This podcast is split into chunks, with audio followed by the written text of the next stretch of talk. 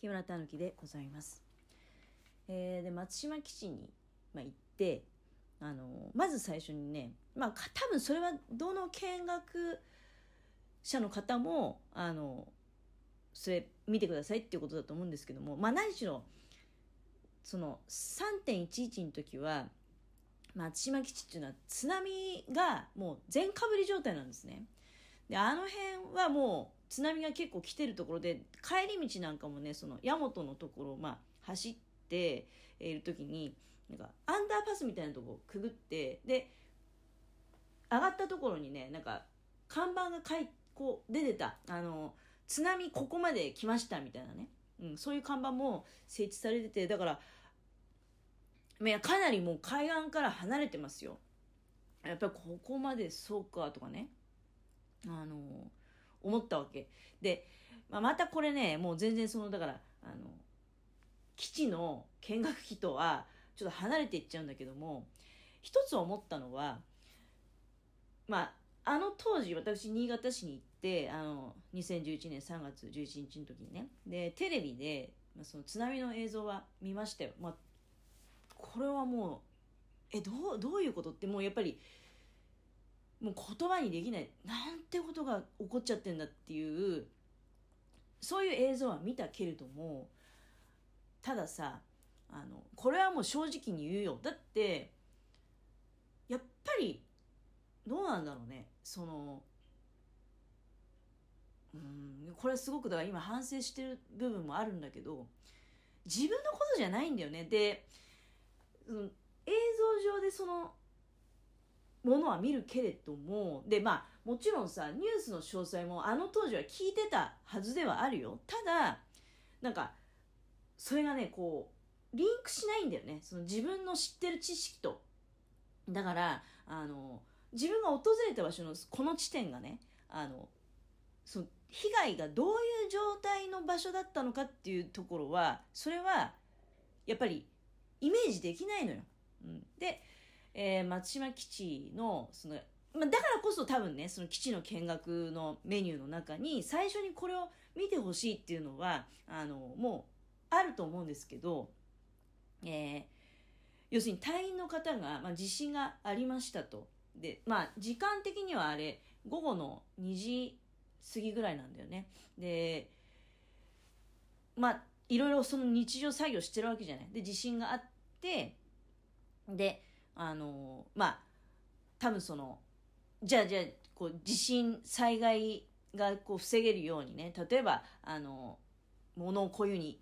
動かしましょうとかさあるわけじゃない。だけどいやあの辺に置いてあるそのものって、えもう一般レベルで考えたら普通じゃないですよ。で車をじゃあここの辺にまとめておきましょうとかさ車を高台に移しましょうとかね。そういうレベルの話じゃないわけじゃない。もうだって飛行機とかもうめちゃめちゃでかいですから。それがもう何台もあるわけだから何台もってかもう何機もあるわけだからあとあんな津波が来るとは思わなかったっていうのはやっぱりおっしゃってたわけです隊員の方が。その当時の皆さんの気持ちってそうだと思うんですよ。津波は来ないでしょっていうね揺れたけどでその津波来てもいやだから経験がないから。だからあそこまでの津波っていうのは来ないでしょっていうのはその当時のねそれ誰しもあったと思いますよ。それであの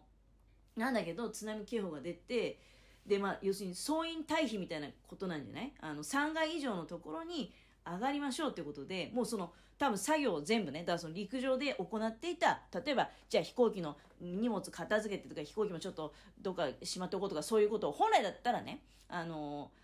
例えばひび割れたところからは避けておきましょうとかそういう認識っていうかはあって動いてると思うんですよ。だけど津波警報が出たから3階以上に全員が上がれっていうことで全員が3階以上の建物の3階以上のところに上がると。でその上からビデオカメラでこう回しているような映像をだから我々が記録映像としてそれを拝見するわけですね。で、まあ、プロジェクションプロジェクターでこう映し出して。であのちょっとねなんか言葉をね失っちゃうようなあのいやちょっと今思い出すとなんかねもうあの表現できないんですよ。本当に。だからあのちょっとなんかその時もねビデオ見てて私変なスイッチ入っちゃってちょっと号泣しちゃうタイプなのですごくこらえてたんだけどあの場面見るとね多分もうあの絶望しかなかったんじゃないかなと思いますよ。あの飛行機とかがもう本当にねあの大きさが感じられないの。もう水の中でくるくる回ってるっていうね。そういう映像なんですよ。でもうだから格納庫の中ももうめちゃめちゃなんですよ。その土砂とかね流されてきたものがあのそこでとどまっちゃうわけじゃない。で飛行機もみんなめちゃくちゃになっちゃうしめちゃくちゃっていうかそのくるくる回っちゃってもう水の力で。でなんかその滑走路とかのその近くにあの大きいねなんていうの例えばグレーチングだったりとか石の蓋とかがこうそのなんていうの側溝の上にこう並んでるわけじゃないでああいうところのそういう側溝の蓋とかって要するにもうとんでもない重たいものが通る可能性あるわけだよね。例えば飛行機を牽引するような車両とかっていうのもすごい鉄板でできてるんですよ。だからもう重いんですよ。飛行機引っ張んなきゃいけないからその車両自体は大きさはそんなに大きくないかもしれないけどすごく重たいのね。だけどそういうのもくるくる流されちゃってるっていうの映像もあったんだけどで何でしろその側溝の蓋っていうのはだからそれに耐えられるようにとんでもなく重いんですよ。なんかもう1枚500キロとかそんぐらいあるんだってコンクリートの蓋とかも。でもそれも全部ポーンって浮き上がってで、えー、もう水がだから四方八方から多分そういう側溝からとかも流れ込んで蓋が浮いちゃったりとかあのあるんだと思います。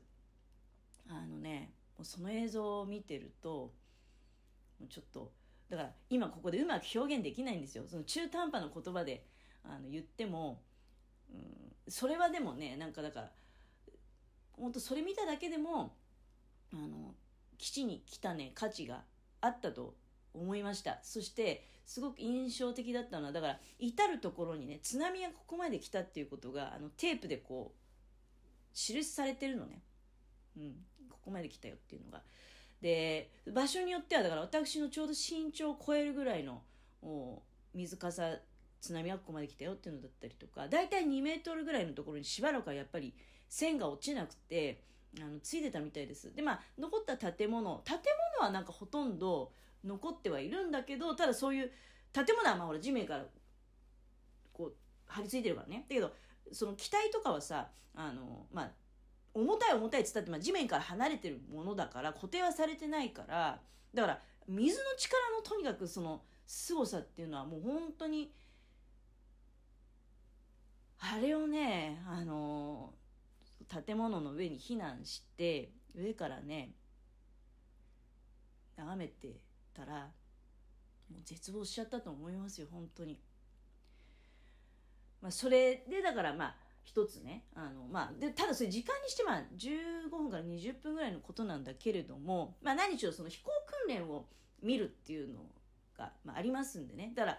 必ずもう時間は時間割は決まっててで、まあ、大事なところだけまだ見ていただければって感じでそのうんちょっとビデオ映像とか見せていただいたりあとはまあ復興までの歩みみたいなところもあるので、まあ、これこれこういうことがあってあの、まあ、最終的にはね現在ま、頑張ってますみたいなことになるんだけどまあでもそうだね。印象的なことだからいくつか言うとまずその飛行機さえも,、うん、もう木の葉みたいにね水の上でくるくるとなってしまうということであったりとかであと隊員の方は、まあ、その津波とかが落ち着いて、えー、やっぱ引き波の凄さのこともそういえば言ってたね。それで何しろ落ち着いてでまあ地上にまあ降りてくるわけじゃない？もう津波が去ったということで。でその後のまあだから後片付け。もうまずその輸送のなんていうの？その場所を確保するために滑走路はすぐきれいにしなきゃいけないわけじゃない？やっぱり物資とかをそこに下ろさなきゃいけないわけだからね。だから滑走路をまずもうきれいにするっていうこととあとはやっぱりあのいろいろこう捜索をすると。基地の周辺あたりまでまあ多分もうもっともっといっぱいだと思うんだけどあのそう創作作業するとその作業任務って自分の家族よりも優先なのよね。うん、あのまずその国のためのことをやらなきゃいけないと。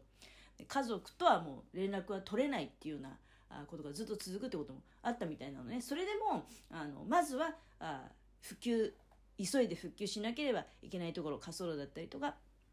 あとはその周辺の捜査活動ですよね。あの人命その被災した人人に関わることを順番から言うと。で